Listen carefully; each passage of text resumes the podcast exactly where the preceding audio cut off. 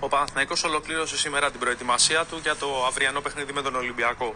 Η αλήθεια είναι ότι ήταν πολύ σύντομη, πολύ μικρής διάρκειας, μόλις δύο ημερών από τη στιγμή που ο Γιωβάνοβιτς την Πέμπτη έδωσε ρεπό στους παίκτες του προκειμένου να τους επιβραβεύσει για την νίκη επί του Άρη στο Βικελίδης.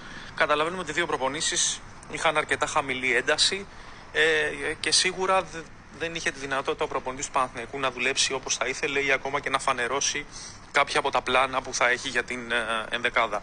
Ακριβώς επειδή η ένταση δεν ήταν πολύ μεγάλη, παραμένει αμφιβόλη συμμετοχή του Μπρινιόλη, ο οποίος ε, πονάει στην πλάτη, έχει ένα χρόνιο πρόβλημα, τον ταλαιπωρεί. Είναι στην αποστολή ο Ιταλός, αλλά θα δούμε εάν θα είναι σε θέση να αγωνιστεί. Θα δοκιμάσει αύριο να προπονηθεί περίπου 2,5-3 ώρες πριν το παιχνίδι και αναλόγως με την κατάστασή του θα αποφασίσει ο Γιωβάνοβιτς αν θα τον αρχίσει βασικό ή αν θα τον αποκλείσει από την ε, 20 Γι' αυτό άλλωστε υπάρχει και ο νεαρός Ξενόπουλος για να συμπληρώνει την 23 ε, αν δεν τα καταφέρει ο Πρινιόλη, βασικός θα παραμείνει ο Λοντίνγκη που τα πήγε πολύ καλά στο Βικελίδης.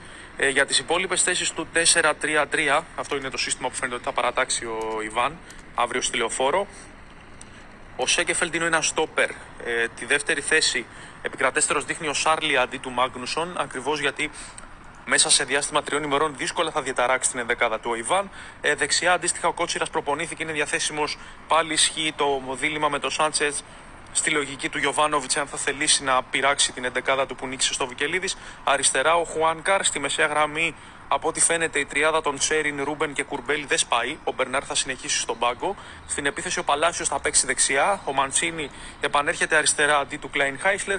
Και στην κορυφή τον πρώτο λόγο για να παίξει βασικό τον έχει ο Σπόραρ, ο οποίος σκόραρε και ήταν καλός στο Βικελίδης και έβγαλε αντίδραση. Δεν πρέπει να ξεγράφουμε τον Ιωαννίδη γιατί σε σταθερή βάση είναι καλός στο τελευταίο χρονικό διάστημα ε, και με τον Άρη δεν ήταν κακός. Απλά έπαιξε στο διάστημα που ο Παναθυνέκο δεν ήταν καλός και δεν βοηθήθηκε. Δημιουργεί προσωπικές φάσεις και γι' αυτό πρέπει να τον έχουμε υπόψη μας.